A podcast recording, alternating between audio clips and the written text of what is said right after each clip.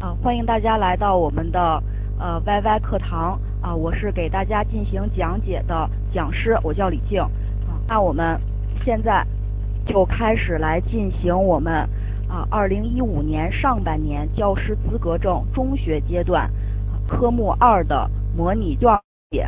首先呃，我们来看一下我们的这个单词，大家先来了解一下啊，有点卡，可能是网速的事儿。呃，那大家有什么问题？呃，包括我讲的过程中有什么问题，都可以呃反映到我们的这个留言板上来。啊，那呃不知道大家有没有考过我们的教师资格证？啊，对教师资格证有一个什么样的了解？啊，现在呢，呃，我给大家把这个考纲里的这个考试还有这个题型啊，给大家放到了上面，大家可以来看一下我们的教师资格证科目二。它主要是有这样的一个考试的一个考情啊，它包括要考察我们的教育基础知识和基本原理啊，要考察这个中学教学啊，中学生学习心理、德育原理啊，那这一部分它的比例是百分之六十八，出的题型是单选题、辨析题还有材料分析题，中学课程。中学生的发展心理，还有中学生的心理辅导，啊，中学班级管理与教师心理，它考察的比例是百分之三十二，它的题型是单选题、简答题和材料分析题。那我们再来看一下我们的这个考试题型，我们的考试题型主要包括单选题、辨析题、简答题，还有材料分析题。其中呢。我们可以看一下，我们的总分是一百五十分，单选题有二十一道啊，一个两分，一共是有占到四十二分。辨析题是有四道，一个占到了三十二分。简答题有四道，道题是十分，占到了四十分。材料分析题一共是有两道，一道题十八分，总分是三十六分。但是呢。我们在最后考试查成绩的时候，在电脑上，它是一百五十分的题折合成了一百二十分，这个七十分为通过。所以说，我们在这个一百五十分的这个实际卷面的这个卷子的分儿，我们要大概考到九十，呃八十九分啊，是一个应该可以通过的一个分。这是我们的一个考情，呃，都很卡吗？哦，那可能是这个，呃，这个网速的事儿，嗯，可能是网速的事儿。那，呃，可以，大家可以调节调一下那个其他的程序，把其他的程序都关一下，可能是网速的问题。那我呢，啊，稍微的讲的慢一点儿啊，然后这样呢，你们断断续续也可以能够听清楚了。好，那关于关于这一个。啊，试卷的构成，大家还有什么问题吗？这一块呢，啊，有一些学员呃，就是问说是呃一百五十分是折合成这个一百二十分是按一个总体的比率，还是一个呃分着的一个比率？那这一个呃，我们还是就是按我刚才说的，我们基本上考到一个八十九分。啊，是一个一百五十分能够通过的一个分数，这个是我们的一个考情。那我们再来看一下啊，我们的这个整体的宏观的把握一下我们的这个内容。我们的这个呃呃，我们先从这个基础教育基础呃来这个顺时针的来看啊，我们的教育基础主要是讲的内容是教育基础。理论知识，教课程与教学，主要是包括了课程课程理论的基础知识啊，基础课程改革，教学理论基础知识，学习心理主要包括了啊学习心理的一些理论，发展心理啊，主要是包括这个认知发展、情绪发展、人格发展，还有心理发展，德育呢？啊，包括了德育基础知识的一些内容还有这个品德和道德发展的理论。关于这个呃心理辅导，它主要是呃有心理问题，还有一些辅导的方式。班级管理与教师心理呢，主要的内容是班级管理、教师、班主任的工作，还有教师的一些角色心理。那在这个试卷儿，呃，可以，我们可以呃在我们中公网校呃都是可以查到这个试卷的。那在最后有一个这个交流群，还有一个资料呃的一个交流群，大家可以在那里去找。我们的，对，我们的群里是有的。那在我们的呃考题里，这些内容是怎么来进行分布的呢？啊，我给大家简单的来说一下。我们的课程与教学和德育是最喜欢出材料分析题的地方。那每年哎都会换着出啊，今年出一个课程啊，或者明年出一个教学，或者是。哎，再出一个这个德育啊，这三块是最喜欢出材料分析题的。那另一道选择题是在发展心理和学习心理中出。还有呢，哎，有一道简答题是在班级管理这一个部分，还是很卡吗？有一个这个简答题是在班级管理这一个部分。啊，会出每年都会出一个简答题，还有呢，一个还有一个简答题，它是出在新课改啊，新课改的理念，每年都会出一道简答题，还有呢，我们的一个出题的规律是认知过程啊，每年必出三道左右的选择题，这些都是大家备考的一个重点。好那关于这些，大家还有什么问题吗？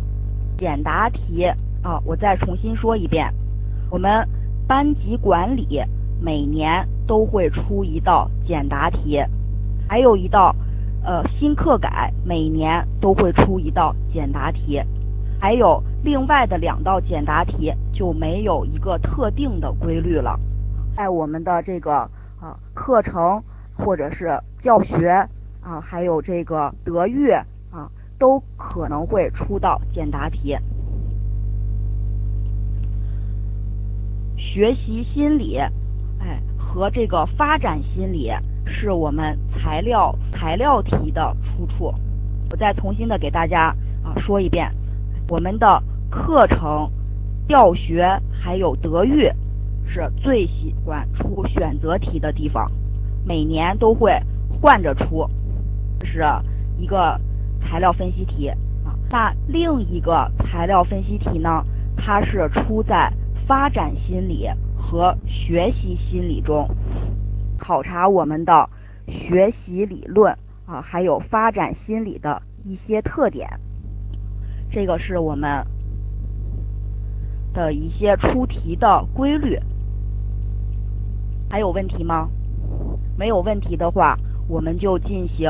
这一套模拟卷的讲解，好，还有问题吗？有问题就可以打出来，没有问题的话，我们就进行这一个模拟试卷的讲解。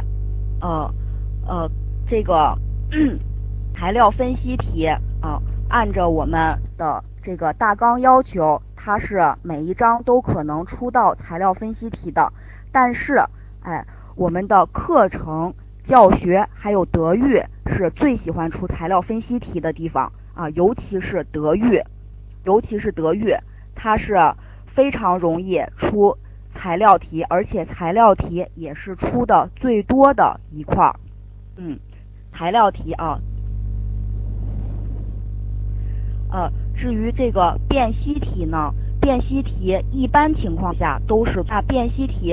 我们首先要想答好这道辨析题，也是要知道它的基本的原理，它是考察的哪一个考？那至于辨析题啊，还是没有一个特别明显的出题规律的，所以说大家还是要做到这个全面的复习、全面的备考。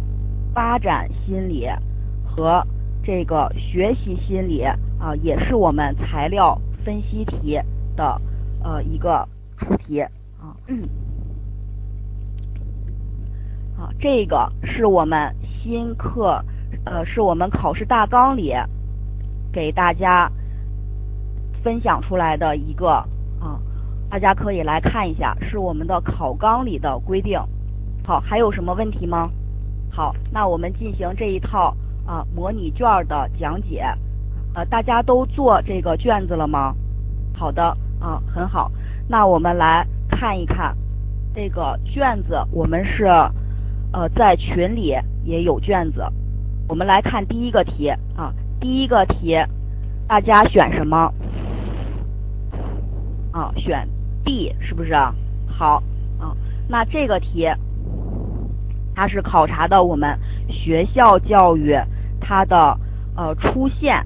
啊，时期，哎，这个题的答案是选 B 的啊。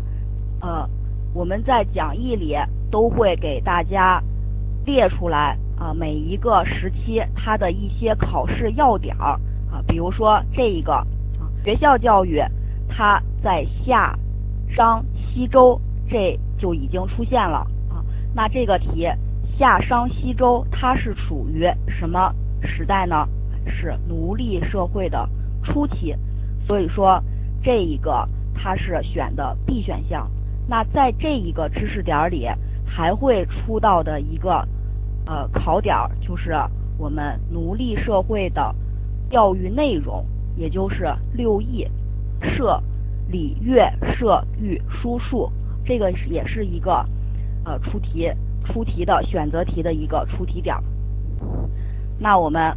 来看下一个题，呃，下一个题呢，很抱歉没有做到这个 PPT 上啊。那我们来呃看一下我们呃手中的卷子，第二个题大家选什么？因为第二个题很简单，所以我就没有做上来。第二个题都选 A 吗？啊，有选 B 的。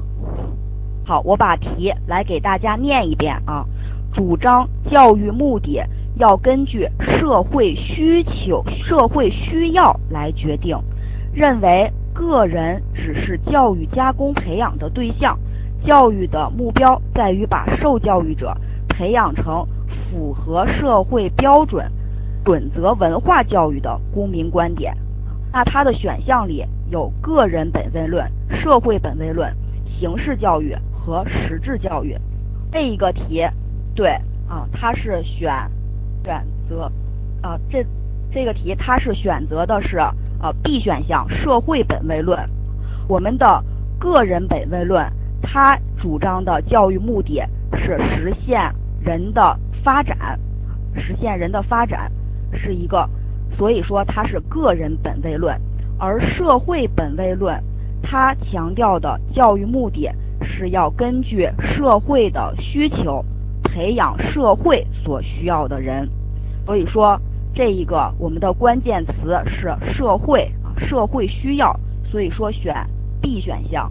对我第二题没有做到这个 PPT 上来啊，那我们第二题讲解完了，我们来看一下第三题啊，第三题大家选的是什么？哎，第三题很大家呃，我们选的是。A 洛克啊，那在这一个考点中，它考察的是我们国外的教育家的教育著作，还有教育思想。那我们在课程当中也会穿插一些教大家记忆的方法，比如说这一个知识点，我们有一个口诀叫洛克在白板上画了一个绅士的漫画，洛克。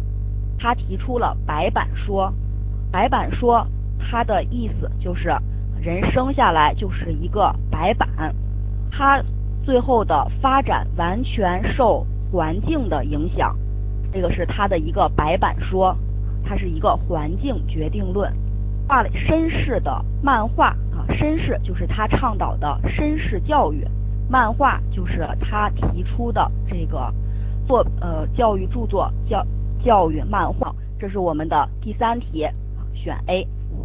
那接下来的第四题，大家看一看，我们选的是什么啊？第四题我也没有做到这个 PPT 上来啊，因为第四题也很简单啊。对，啊，第四题是选过渡性啊，这个一方面表现出孩童的稚嫩，另一方面又表现出青年的激情和理，就是一个从的过渡。好，那我们来看一下第五题，第五题，第五题，大家选什么？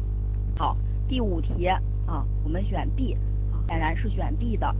这个知识点，哎，它考察了一个是呃教师的一个特点，教班主任的一个管理。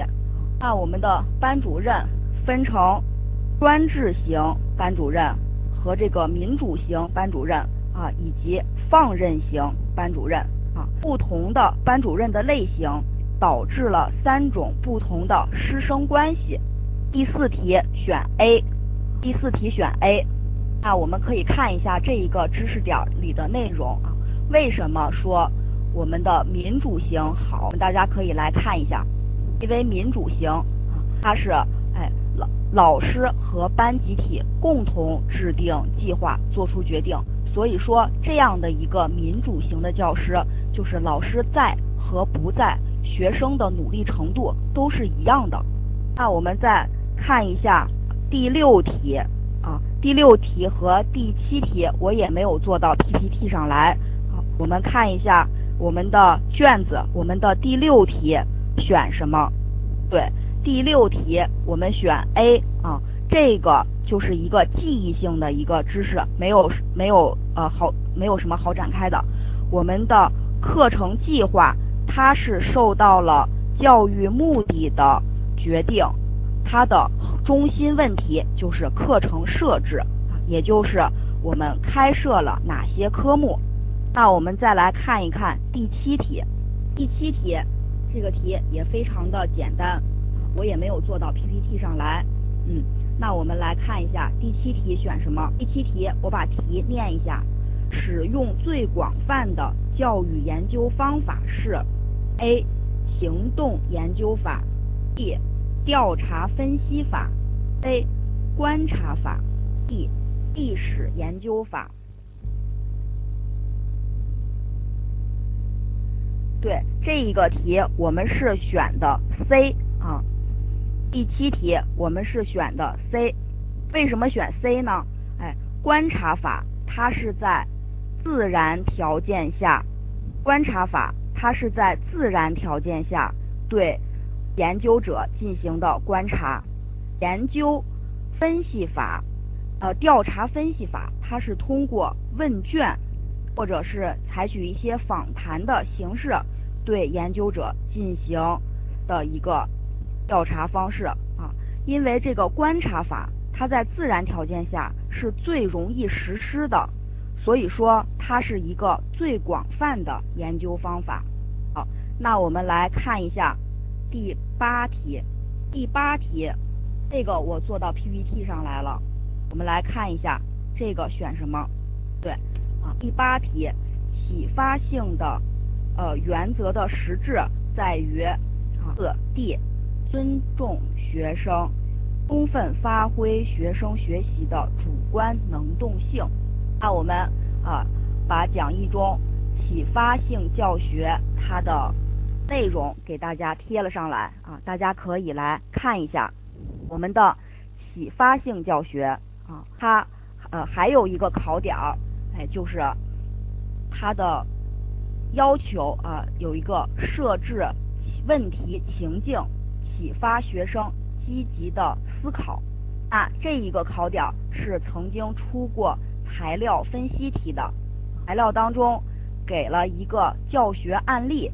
就是教师设置情境，积极启发学生的思维，引发学生思考这样的一个题，然后问啊，该材料运用了教学的哪一个教学原则？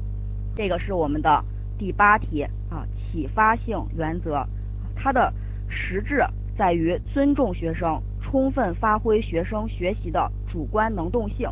这个。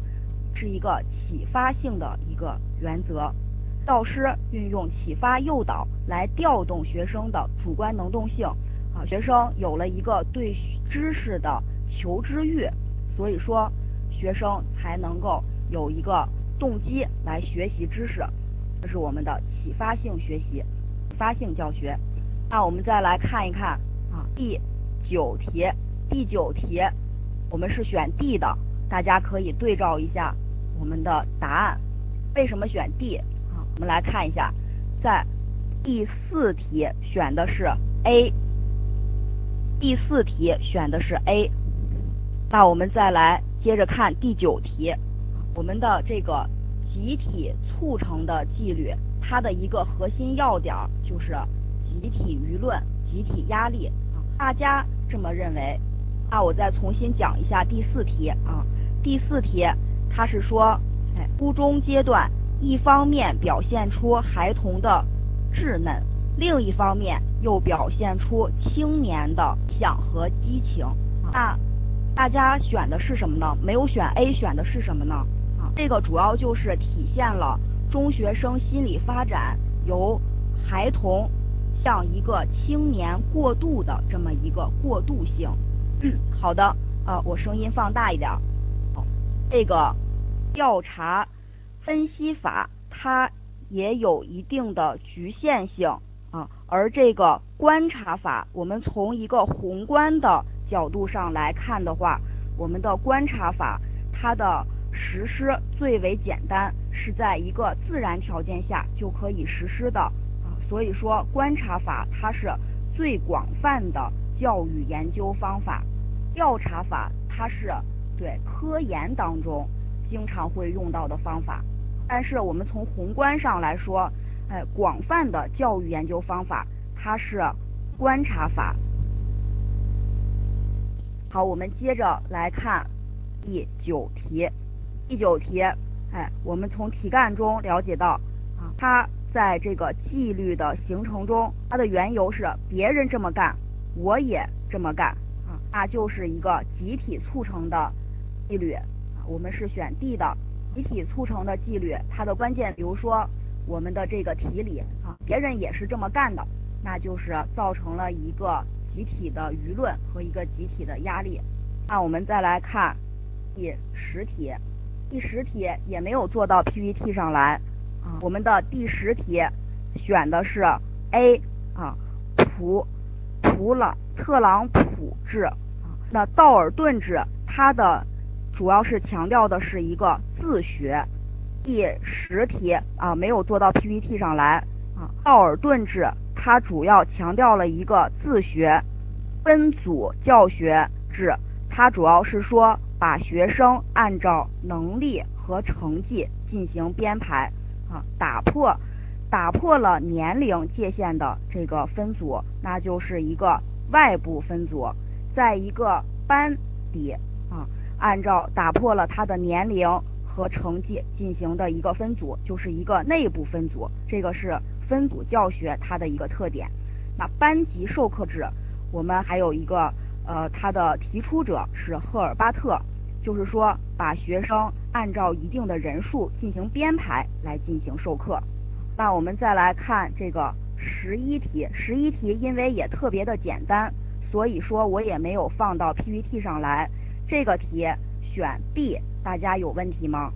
好，那我们不解释了啊。我们再来看这个第十二题，第十二题我们选 B，第十二题我们选 B。大家有问题吗？这个选择性它的核心要点是有对象有背景，把这个对象从背景中选择出来。对我们的整体性啊，它是有一个部分有一个整体，它的核心要点是有部分有整体，根据部分能够知觉出来它是一个整体，这是我们整体性它的一个核心要点。啊，理解性。它的核心要点是已知经验，恒常性，它的一个核心要点就是一个一致啊，不管是什么情况下，我都能知觉到它是一个不变的。所以说这个题，利用残缺的画面，使人形成完整印象的设计理念，它是体现了一个知觉的整体性。好，那我们来看这个十三题，十三题啊，PPT 上有，大家可以来看一下。好的，啊，十三题它是考察了一个动机和效率的一个关系，是选 A 的。那我们的动机和效率是一个什么关系呢？我们在这里有一个呃这个给大家贴了一个图啊，耶克斯多德森定律，我们的动机和效率是呈一个倒 U 型的，动机太强或者是太弱，都会降低我们的学习效率。所以说，哎，中等的一个动机水平有利于我们工作效率的提高，有利于我们工作的完成。好，这个是第十三题。那我们再来看一看第十四题。十四题大家选什么？好，有选 A 的啊，有选 D 的。我们来看一下这道题，主要是考察了我们学习策略的分类。我们的学习策略分成啊认知策略、原认知策略，还有自然管理的这一个策略。那经常考到的就是认知策略和原认知策略，其中啊我们的原认知策略都包括了。计划策略、监控策略和调节策略。那什么叫原认知？原认知就是对自己的一个认知的认知。计划策略它的一个核心要点就是设置学习目标、浏览材料、产生待回答的问题，以及分析如何完成学习任务。那我们题干当中的。习惯带着问题去看材料的，产生待回答的问题这样的一个策略，那就是计划策略。还有一种出题的方式呢，是啊，把这个计划策略和调节策略和监控策略，哎，呃，不出这一个它的上一级的概念，而是出它的上上级的概念，也就是呃，出一个选项叫原认知策略。那大家要能知道。计划策略、监控策略和调节策略，它是属于的原认知策略。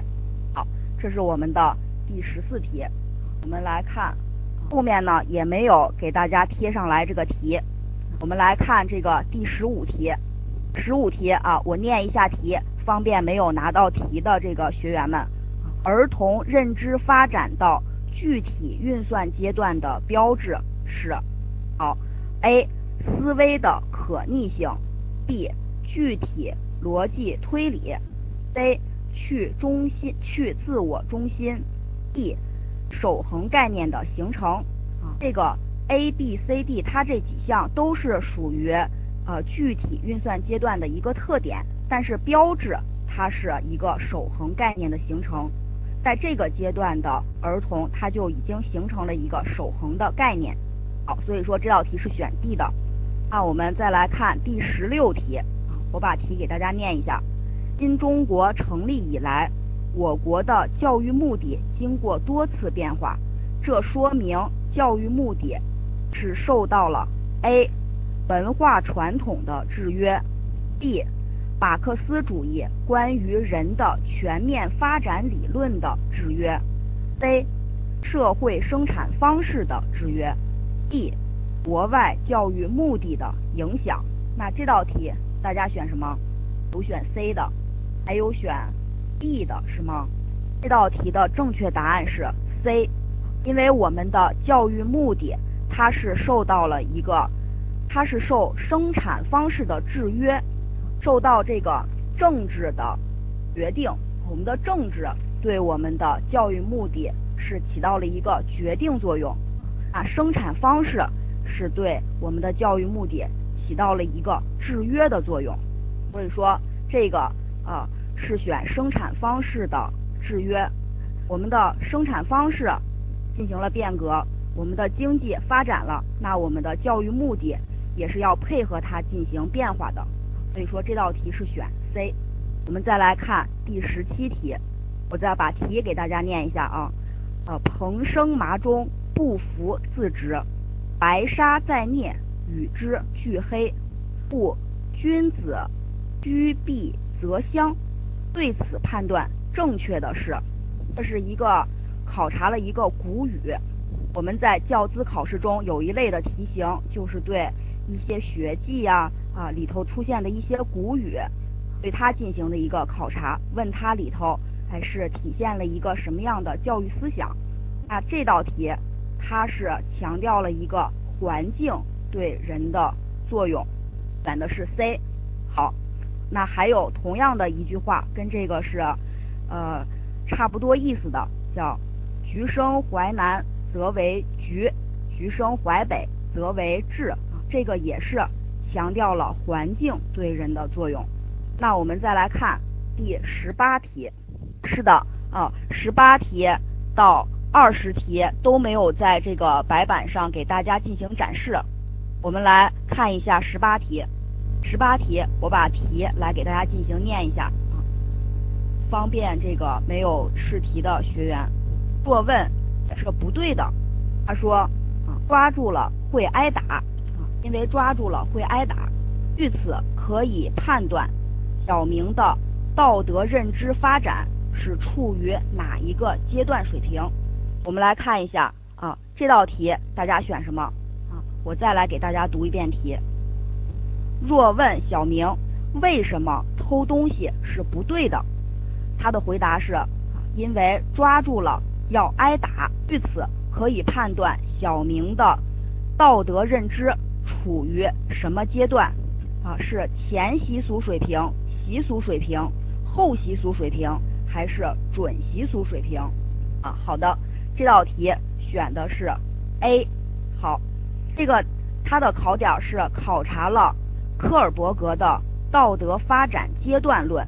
科尔伯格把这个个体的道德发展分成了前习俗水平、后习俗水平。呃，习俗水平和后习俗水平啊，那没有转准习俗水平这一个选项，所以说这个是不存在的。我们首先把它排除掉。前习俗水平，它是说我们判断这个道德的这个事情是对的还是不对的，完全取决于一个外界，比如说这个抓住了会挨打，所以说是一个前习俗水平。那我们再来看十九题，十九题这个题也非常的简单啊，我给大家来念一下题。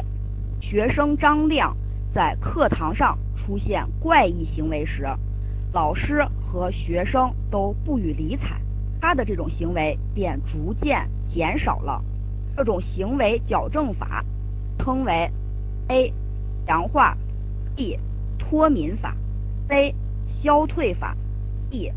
惩罚法，对啊，我再把题读一下啊。学生张亮在课堂上出现怪异行为时，老师和学生都不予理睬，他的这种行为便逐渐减少了。这种行为矫正法称为消退法。好，消退法，消退法。好，那我先说一下这个，我先讲一下消退法。消退法它的核心要点就是，哎，我对你不予理睬，那你的这个行为啊。你的这个怪异行为没有得到我的一个关注，你就渐渐觉得这样就没意思了，就减少了，这是一个消退法。啊，脱敏法，它主要是说让这个学生想象一下这这个紧张呀的一些这个情境，然后在想象的这个过程中，给他进行一些帮助，让他在这个想象的情境中得到一个放松。那这是一个脱敏法，明白了吗？好，那我们接下来来看这一个二十题啊，我们的十九题它是一个呃辅导的方法啊，二十呃十九题是一个辅导的方法，二十题是一个心理的问题啊，那这两个基本上是。个呃一个题一道啊一个知识点一道这样的一个选择题的出现啊第二十题哦是不明白负强化吗？好，那我给大家解释一下负强化。负强化它也是为了一个行负强化它也是为了提高我们的行为频率它的主要要点就是撤掉一个你讨厌的刺激。让你的行为频率升高，比如说撤掉了你在学校的一个处分，那你因为撤掉了这个处分，这一个负强化，你的这个呃在学校的表现就好了，这就是一个负强化。那我们来看，那我们来看二十题，一个学生总是一遍遍的数课本儿或其他图书的人物数目，或自己走过了多少台阶，判断这个学生可能出现的心理问题是，对啊，我还没有读选项，大家就能选出来了，呃是，对，是撤掉一个厌恶刺激，不是撤掉一个惩罚。啊，负强负强化它不是撤掉一个惩罚，是撤掉一个你厌恶的刺激。比如说，你天天啊在家里头承担了一个洗碗的工作，啊，今天呃你的父母说啊你今天表现好，表现的挺好的啊，你今天晚上不用洗碗了，那给你撤掉了一个这个你厌恶的刺激，那你第二天肯定还是表现的会非常的好，来希望啊再不用的去洗碗。所以说，这一个就是一个负强化，我撤掉了一个你厌恶的刺激，你的行为频率增加了。好，我们再继续看这个第二十题啊，这个强迫症它的一个特点就是强迫自己一遍遍的想，一遍遍的回忆，这个这个大家都能选出来。那我们就来看这个二十一题，二十一题 PPT 上有了。我们来看一下这道题选什么呢？好，看来这个题大家的争议有一点大。这个题，呃，我把呃我把题贴到这个白板上了。我们来看一下，大家都能知道这是一个强化，是不是？那强化它是一个经典条件反射还是一个操作条件反射？首先，大家明白什么是经典条件反射和操作条件反射吗？经典条件反射，它说的是啊，我的刺激是在前的；操作条件反射，它说的是我的刺激是在后的。那我们来看一下这个题干当中，它的行为和刺激是一个谁先谁后的一个关系。小学生因上课专心听讲而受到老师的表扬，他是先做出了一个行为，上课专心听讲。然后呢，老师给了他一个刺激，哎，就是表扬，从而他上课呃养成了一个上课专心听讲的好习惯。所以说这个题它是刺激发生在行为之后的，所以说是我们的操作条件反射。对，那它也是一个正强化，但是呢，这一个题它的考点儿。不是考察的我们的强化、正强化、消退还是惩罚？这道题它的考点核心考察的是经典条件反射和操作条件反射它的一个区别，大家要能够辨别出来。经典条件反射它是给你一个刺激，你做出一个反应；这个操作条件反射是你做出了一个反应啊，我给你一个刺激。连接反应啊，没有连接反应的这一个说法，有。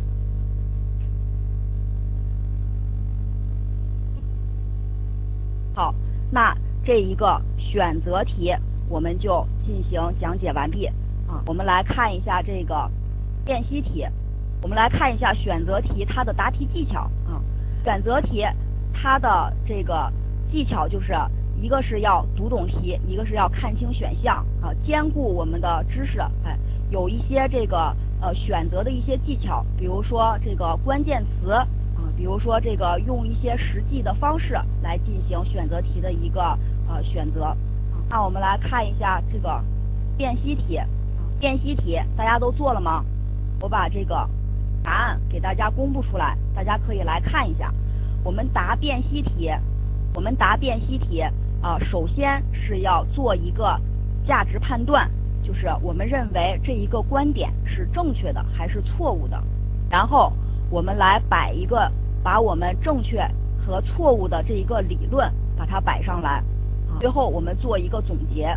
啊，教育实现社会功能的基本途径是培养人才，我们这一个观点是正确的，大家来看一下啊，刚才的那两个 PPT。那我再给大家重新的来放一下啊，这个是我们的一个啊强化理论，强化分正强化、负强化。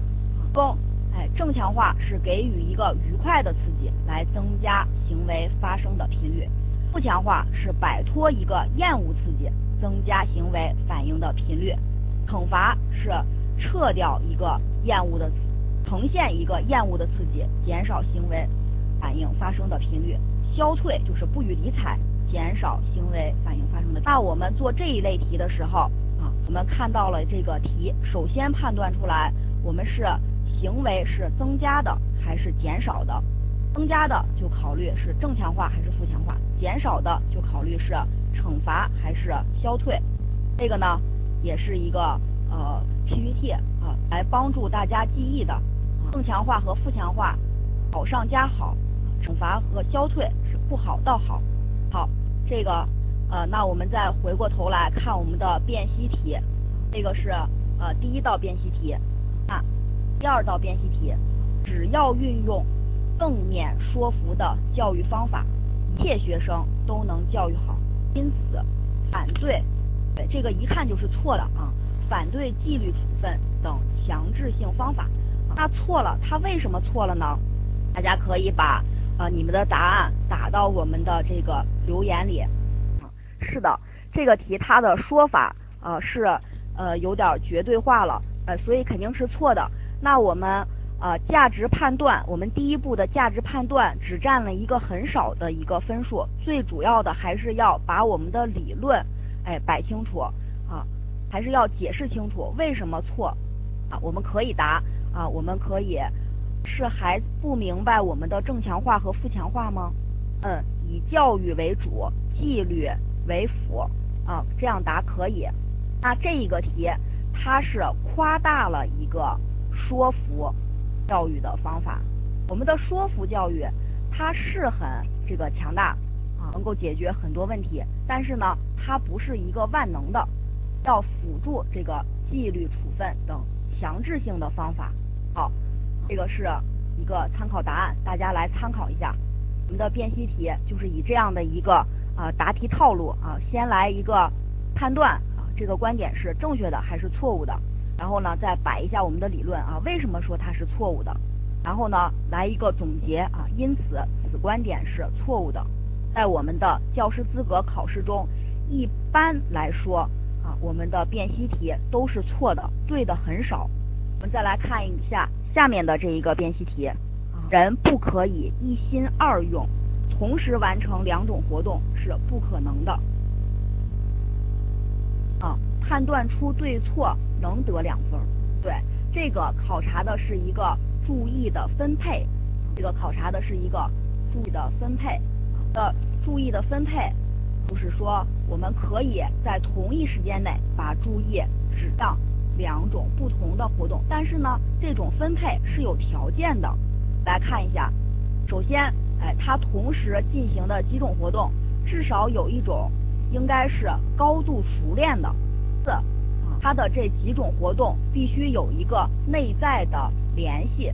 所以说，大家在答这个，大家知道了它是考注意的分配，但是呢，也要把这个注意分配的条件给答上。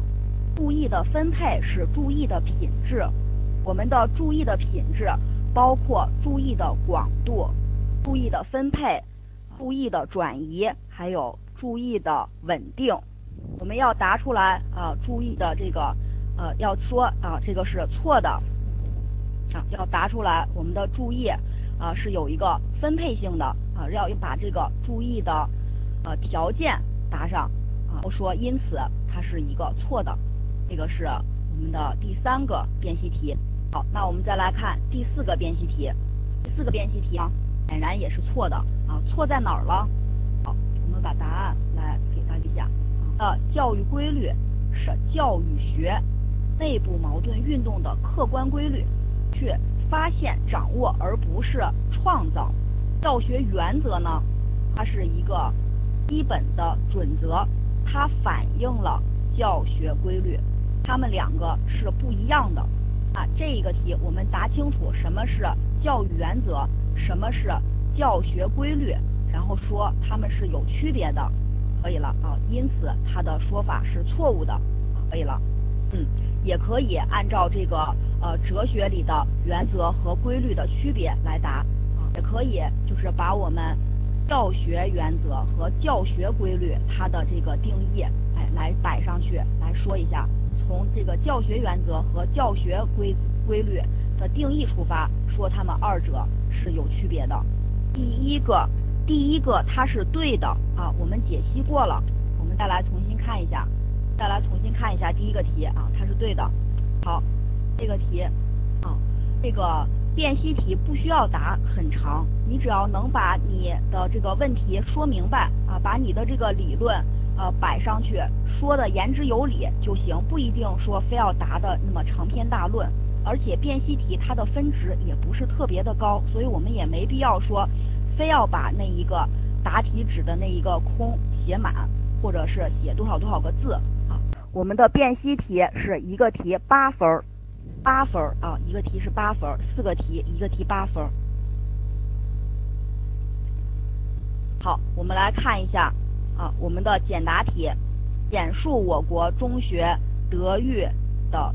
基本原则，德育的基本原则，它是一个重要的考点啊。选择题的出题点也是非常的多的啊。那我们要知道，它包括导向性原则、督导性原则、呃尊重学生、严格要求学生相结合的原则、执行统一原则。这个呃中学德育的基本原则呢，啊，对我们理解性的进行记忆，这个是。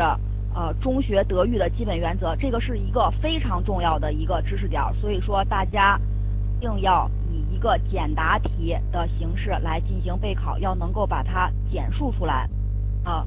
我们答答出来它的原则啊，那后面的话我们可以自己根据我们的理解来进行阐述，是吧？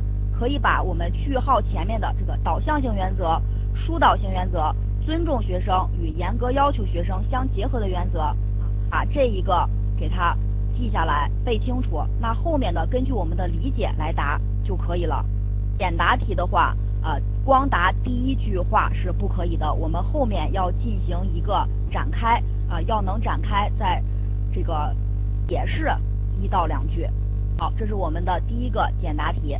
来看啊，第二个简答题。简述素质教育的基本内涵。我们把答案给大家贴到了这个白板上。我们来看一下啊，这个呢，哎，很好理解啊。素质教育以提高国民素质为根本宗旨，它是一个面向全体学生的教育，促进学生个性和共性的发展，促进学生全面发展啊，还促进学生个性的发展，而且呢。它以创新教育和实践能力为重点进行的教育，对我们综合素质也有这部分的内容。好，我们的第三个简答题啊，新课程倡导的现代学生学习方式的基本特征是什么？这个基本的特征就是自主、合作、探究。对，新课新课程改革啊。新课程就是新课程改革，新课改，他提倡的学习方式，自主、合作、探究，这个大家一定要死死的把它记住。这个是我们这个基础教育改革里的内容。新课改是我们考察的一个重点，所以说新课改它的一个。一些目标啊、课程啊、教学啊、学生啊，我们都要把它了解。这个呢是它的一个呃学习方式，自主、合作、探究啊。在小学的教师资格证考试中，它是出过一个简答题的，所以说我们在中学的这个备考中也要把它注意。好，我们再来看这个第四题，简述如何进行后晋升教育。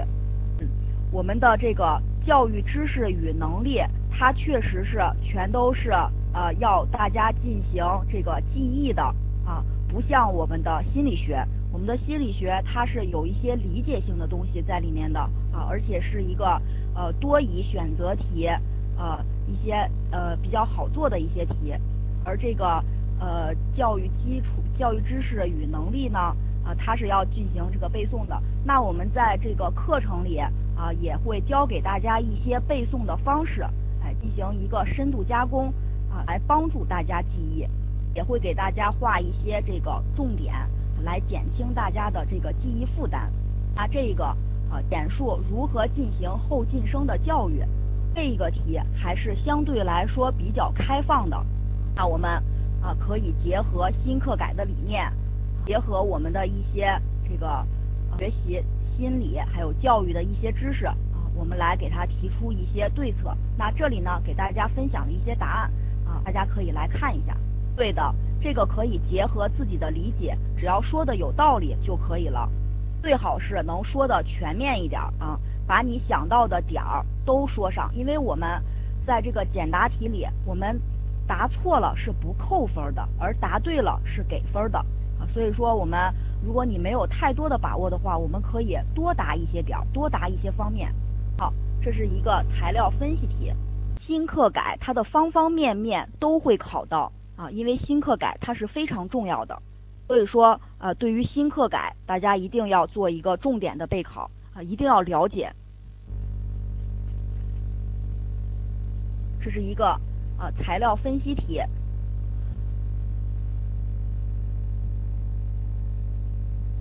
考察的是德育的相关原理，那大家做了吗？我们可以来讨论一下，可以把你们的答案分享到我们的这个呃留言板上来讨论一下。刚才那一道简答题，它是考察的这个新课改所倡导的学习方式，学习方式就是自主、合作、探究。